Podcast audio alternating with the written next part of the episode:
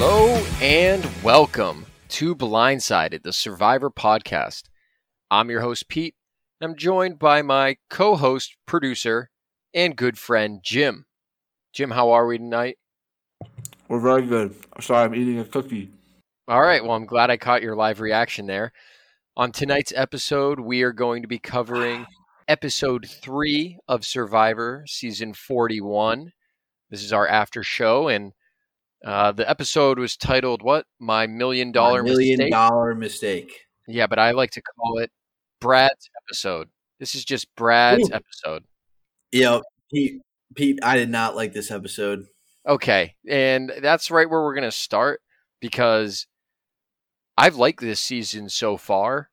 I, you know, they've thrown so much at us. I think most of it has been a good spin. It's Uh-huh. very fast pace. It's it's not hard to keep up with, um, but it is very in your face, and there's not a lot of dull moments. But like, that's it's exactly what I'm hoping for. So I thought this was continuing that trend, Okay. and then you come in and say, "Yeah, I didn't like this episode," and now I'm like, good. I "What?" think that I think our conversation flourishes when we have something to disagree about.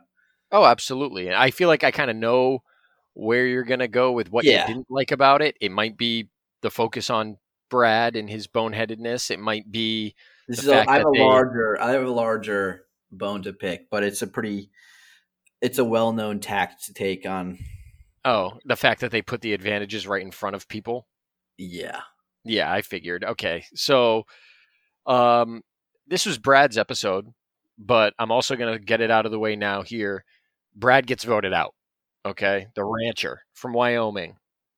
This might be you know, next to I think Tony had, I think it was like episode 13 of Winners at War where it was like Oh, flawless dominated. dominated, flawless gameplay. It was almost like an episode solely dedicated to him. Uh, this is another example of an episode almost solely dedicated to a player. It just, and it wasn't his fault. Like the, the three day period that we saw on TV, he did great. What got him voted out was the past six days, he had been very lackluster. He hadn't built good relationships clearly. And you know i think that's what did him in here. It wasn't what he did in this three day span. I thought he did this three day span as good as any survivor great um, even if that Really? advantage was planted right in front of him. I mean he was the only one who got the reward off of it. He found a hidden immunity idol he just did he did good it was good survivor moves he won his team uh he well he was the only one who contributed really and did well in the immunity Yeah. challenge for his team. They came up short, but it was not because of his efforts. I'm gonna be hypocritical and nitpick some of his moves, but like for the most part, it was I thought he did a great job, and that was that's coming from me saying that as I had very low expectations for for Brad as a player after what I saw in episodes one and two. I wasn't expecting him to to do what he did in these last two episodes at all. So yeah, he definitely exceeded my expectations from that point. I think uh, there's a certain amount of glee that you can have watching bad players on Survivor, and Brad was a great mix of, I think, like pretty sloppy gameplay, but also just a hilarious character that you rarely see on Survivor anymore. And so that's why I did. I love that part of the episode that we got to see a lot of Brad on his last days there, um, chewing up the scenery and trying to squeeze in his his secret line. His Yeah. uh, he- oh my God, so bad. the the the fake Brad that he created. I mean, in his he there he had a high usage rate in these first three episodes with just like silly moves like the The spy shack. around to the water hole, yeah, the improvised spy shack. I just think I he he went through the whole uh, trouble of building a fake him, and I'm pretty sure they definitely knew that he was going. I bet Shan told them, and also they never saw they never showed when they got back to camp. Like the next shot was them in the morning opening up that box, so you don't even know if he got back without them finding out. Well, this is you know this is something that it's like, all right, what do I let myself believe? Because a lot of people on Survivor complain that they can't sleep, whether it's think, Yeah. overthinking about the game, it's uncomfortable. Um, they're malnourished, so even if they like are trying to sleep, they're too hungry or thirsty to sleep. So with that in mind, how many people are actually soundly sleeping when you get up in the middle of the night?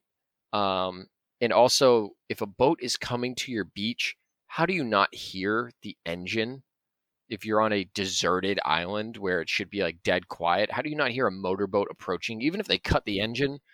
Like, good point. Very good point on that. But sound I mean, travels over water very. Maybe loud. the camera guys often like get up, like switch shifts. You know, there's a midnight right. shift where people come in and you hear. Yeah, maybe that's night. what it was, and they like kind of saw this boat and they're like, "Oh, it's the camera guys." Like, no big deal. But okay, so Pete. This is, this is one tactic I would go into in in Survivor that I I probably wouldn't even be exaggerating that much when I got to it, but I think the best move or one of the best moves is just to fake like uh IBS basically. You can say you have IBS when you come on, but just make it clear to everyone that you have to go to the bathroom a lot and you have to spend a lot of time there. Because then I think you're all set in terms of excuses. Late night bowel movements, um, you know, straying away from the camp three to four times a day. Well, then you're just yeah, but then you're not trustworthy at all you're not you're not you you just have that in your back pocket do you actually is your idea of this to actually like go to the the hole where you go to the bathroom like seven times a day just to like act the part and then once in a while you actually sneak off like once it's been so ingrained in these people that like this is what you actually have to do yeah don't i guarantee you're gonna have don't hold know, anything in go to the bathroom you know freely go there often, and then yeah, when you need to sneak away, you sneak away. I was going to say it, this is a long game plan, Jim. Like this sounds like yeah, a exactly, exactly. You would have to set up because if I'm on your tribe, I'm not you make the merge, and everyone's like, "Yo, he's he's got some problems, man." I feel bad. I guess, yeah, that's. I I would have like you would honestly hope to God that you have to go to the bathroom a lot. Which, well, they're not going to inspect. I well, I don't know, dude. Honestly, I would probably start creeping around just you to see like what you're up to. Poking through someone's stool. No, I wouldn't go through your stool. I would just go to make sure like you're at the poop hole, basically. Well, yeah, you got to go there, but like you can, yeah. I'm. I would. I would like. I would be one of the people. Obviously, you got to feel this out. You got to. You got to adapt your strategy to the reality of the situation and your surroundings. It's wild. It's wild that we've strayed right to this. Well, I think it's well. The other thing is when JD came back from the watering hole or the bathroom or wherever he went, he came back with his package out of his pants. Oh That's oh not God. a euphemism. I mean, yeah, I know that was a good one, Jim. Shan definitely gave the right descriptor by saying he's sloppy because that's a great way to I describe think he did it on him, purpose. No, no, that's. I mean, that's if you did, what's what do you have to gain from that? I don't know, but everything that came out of his mouth as soon as she found out was just sounded so disingenuous. It was almost like he was just, you know, being a very bad actor. Like, all right, this is my plan. I'm going to hope somebody notices it so they think I'm a threat and then they might not be able to vote my, me out. But then I can also use it as a bargaining chip to gain loyalty and I'm just going to act really sorry and I owe you one. Yeah. Like it's well, it was just all which is a bad idea. It was all awful like that whole stretch because it's a lose-lose. Either he is sloppy and it was the worst play for a, a super fan like he claims to be. Yeah. I can't stand him by the way. You can't and stand him. Okay. I hate him. I hate him. And or um he came up with this convoluted plan which was also just a really bad plan. Like uh, you must be that pretty sleep deprived if you thought this was going to be a good idea. I mean, yes, it worked out for him, but no, no, no, no. He didn't I think it, purpose. I don't think it buys him any extra time, no matter no. either way. You know the way it played out, him uh, t- giving Shan the advantage just to hold is like a, you know, a trust piece. Yeah, I don't think it buys him more than three days. I still think he's on the chopping block. I think you see the core is Ricard and Shantel, and uh, Genie's on the outs and JD's on the outs, and they can kind of pick who they want to get rid of next. Yeah, Pete, can I can I, I get something off my chest because I just I'm staring at this clock. I'm like, I gotta I gotta get this, gotta get go this ahead. in so we can. It's not. I'm not thinking about it the whole time. Okay, so I'll tell you why I really did not like this episode. I um besides like the bad play, like one bad player is bad enough with Brad, but I, I think Tiffany was bad this episode. Horrible. What what I really didn't like was the fact that we spent so much time on these advantages, and the player we spent the most time with. So that the three of them go to that island, and only one of them walks away with an advantage. It's Brad, and then he gets voted off. We don't even know what happens to those advantages. Ostensibly, they get put back in the game. That's what you can expect. Um, but we basically spent the whole episode focusing on one character, one plot point, and then it had really had no impact on the game. You could kind of tell he was going to get voted off. I thought I don't think they they were as subtle with you know the audience blind side asking JD personal questions at Tribal. I don't think they were as subtle as last time with Voce. So you kind of knew what was going to happen. And then, all right, here's my main gripe. It's the advantages. It's throwing them in front of contestants. They didn't work for it, but also because there's a twist involved. that's you're just you're throwing this apple bomb in someone's lap, and they got to decide quick what to do with it. Um, there's so there's really no strategy until you know they have to force they have to go through the prisoner's dilemma for the third time in three episodes, and at the challenge, everyone kind of looked like crap. They were they were really sluggish out there. So what this season was advertised as was a return to basics. They haven't returned to basics in terms of strategy. They've amped that up to a considerable degree. I think too much, and they're depriving the contestants of food. These people are not athletes, so they're sluggish already, um, and they're not that far into the game, and they haven't returned to what made like Survivor great when it was returned to basics in terms of food and scrapping for survival, which was getting to see these contestants play out their stories in real time and interact with each other. We're getting these little clips of who these people are as people, but it's of them off the island, and it doesn't end up impacting their play in the game. We're missing those soulful moments where they're scrounging for food, they're building a fire, you know, they're they're making sacrifices for each other. They're playing the social game. We're missing all of that. The excitement has turned into what's production going to do next? Who are they going to pick this week to involve in the story? Yeah, I, I completely agree with you. Uh, and I was thinking it last night as I was watching. Like, I'm getting the vibe that this season is going to be kind of like watching a, a, a sporting event or a playoff where your team is not in it and you kind of just got to piggyback onto somebody, but you don't know who it's going to be because you're not compelled by anybody. We haven't seen uh-huh. any storytelling. Is that, that how you feel now about the baseball playoffs, Pete? Uh, no. okay, we're not getting into that, but okay. I, I just don't have anybody I'm, I'm really rooting for yet because I don't know anything about them, and nobody's done anything really within the game to push that, you know, needle for me. I have people that I don't want to root for, um, but like you're that you're you hit the nail on the head. I mean, the return to basics, I think they just did like one simple facet of that, and they're like, we're gonna make you guys struggle for food. Uh, comparatively to la- like these past few seasons where it almost seemed like they had too much food and it was too easy, that's going to be tough. But you're right. Other than that, the whole storyline of this season is just what are we going to throw at them is almost like a jump scare. Like they're just throwing jump yeah. scare after jump scare at us and, and twisting the plot around a bunch and not allowing the players themselves to drive the, drive the narrative. And that's where your point was so dead on. It was like production is driving the narrative, not the players. And that's what makes a really good survivor season is when one player really grabs the season by the neck and really just dictates the direction of it until they're either voted out or voted the winner. Yeah. And I really hope it kind of pivots to that. I hope somebody, you know, and it's going to have to be a, a bombastic move, whether it is somebody getting an idol and making a big play with it or advantage and making a big play with it. But somebody needs to kind of wake up from this fog and be like, this is, I have 20 days left. It's, it's go time.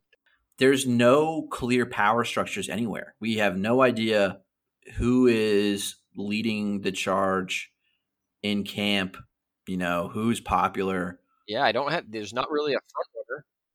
So someone making a play, you don't even know if it's a really a blind side, if they've had to, you know, work in the trenches to get people to like side with them on a vote. We're just getting spoon fed like the narrative for that episode at the beginning of the episode.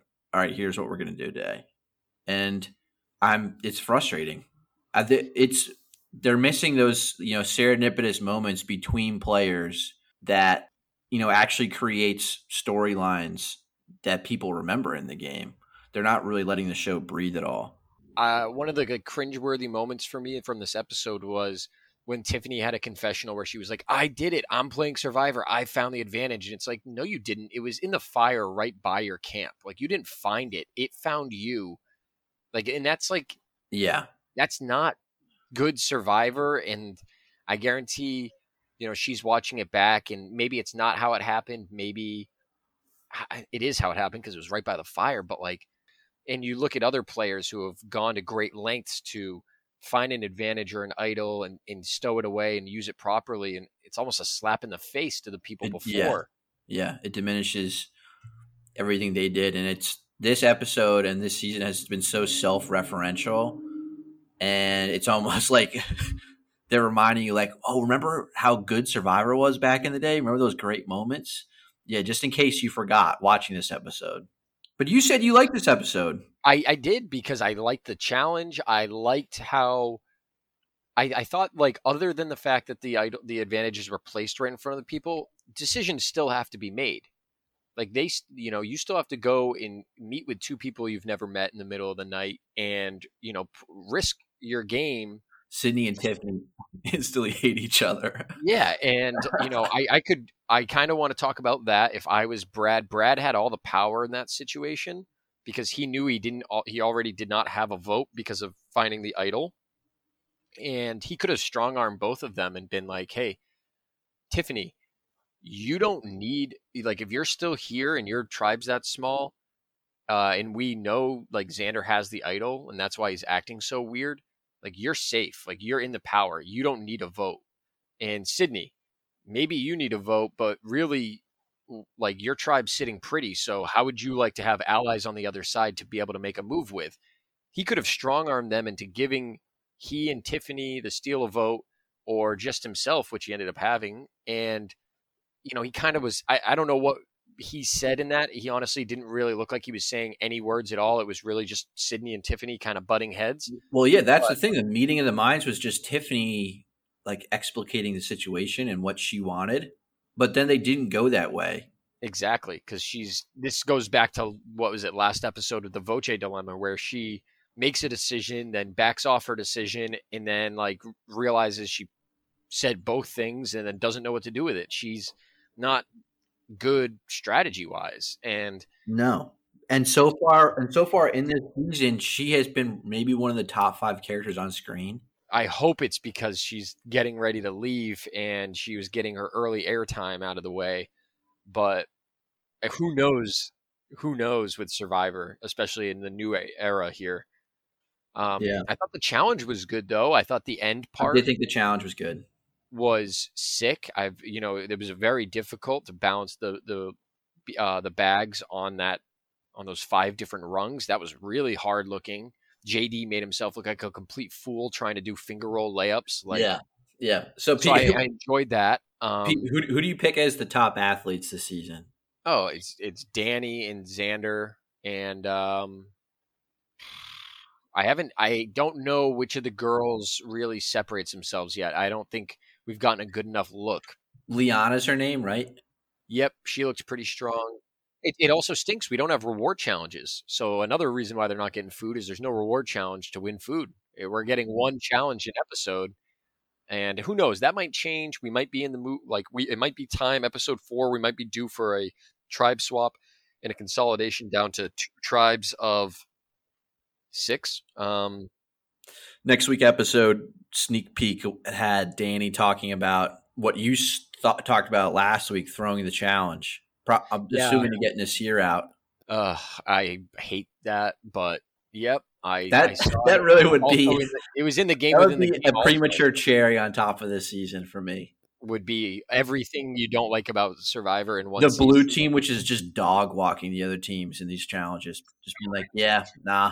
I've you know I've never watched any seasons of Survivor where this goes totally bad. Um, I don't know if it's I don't know historically if it's ever gone right throwing a challenge. So whatever, let them do it. Honestly, I don't. Right now, I don't care. I don't have anybody. It's not like I'm like no, like I'm really rooting for these three people on blue, and if they throw and they lose momentum, I'm going to be devastated. Like, um, but I, what I don't want to see anymore of is the prisoner's dilemma uh, throw that in like one or two more times, but every single episode doing the same thing is already getting old. I agree. Um, and but I don't see them stopping it in any time because three episodes in, they've thrown an advantage basically at us every episode. They've thrown a prisoner's dilemma, and you know we still have actually get to see idols be activated, which I think is what most Yeah. Survivor fans actually want to see is the Yeah. threat of a real idol, not a steal a vote, not having one person per tribe unable to vote. I mean, yeah, that's an interesting dynamic, but with these small tribes, it's very easy to play out scenarios in your head and basically know who's going to get voted out or who's potentially going to be on the block. Every episode, it's almost like telling the story itself 40 minutes ahead of time. When you see somebody get an advantage, you're like, oh, well, they don't have a vote. Now they're vulnerable. That's what I'm saying. That's what you I'm know, saying. so I liked the episode because it continued the fireworks and I just thought it was kind of like a neat way to be like, hey, we're going to show you like the wackiest guy become the luckiest guy on this season and also get voted out in the same episode. So I you know, I liked that. I can't wait to see Xander's reaction when Brad when he realizes that Brad was voted out and, And he's what now happened? back at stage 1 of getting his idol activated and getting his vote back. Oh my god. Uh, so it's going to be interesting next week. I just really hope, like I said earlier, somebody steps up and starts, you know, either becoming a power player or just somebody does something within the game that is compelling enough where I can root for them. So I can become truly invested in, in one or two players and have my heart ripped out later on. My one wish is for an episode free of advantages found. Yeah, that's not going to happen, Jim. I know. I'm sorry to tell you. That's like asking for a uh, tooth fairy when you're 23 and you chip a tooth. It's just, it's not going to happen anymore, bud. Sorry for the downer comments. All right. Is that your last comment, Jim? yeah, that's my last comment. I'm sorry. I, I, I don't want to feel pressure to make this pod always upbeat, so I'm just gonna say what I gotta say. Well, yeah. I mean, I, I do. You were right, right from the get go. It's better when we're on two different sides of it. You opened my eyes to some stuff that I was kind of letting fall to the wayside because all the fireworks have kind of distracted me, and you're looking at the ground, being like, not a lot of substance going on. Don't be distracted by all the pretty lights. And so you're right there. But uh, hopefully, like next week, something awesome happens and we have more substance to talk about. I I think the the one good takeaway is whether you like it or not so far, there is a lot to talk about about this season. It's a Yeah. decent cast so far. That's true. Um, there's a lot of excitement, so it's not like this is a boring season where three episodes in we're already on like, oh man, like get to the merge. We need something to spice it up. Like it's a spicy season. It's just very, you know, hot and cold, hit or miss. I think it's just the same spice over and over. I'm getting tired of that spice. Melange. I wasn't gonna bring it up. I wasn't gonna reference it. Check out Dune October 22nd. Oh yeah, we we, we got a we got we're an ad. by yep, we're sponsored by Warner Brothers and HBO Max. Thank God that check finally rolled in. For the guys here at Blindsided, we'll see you next time on Survivor.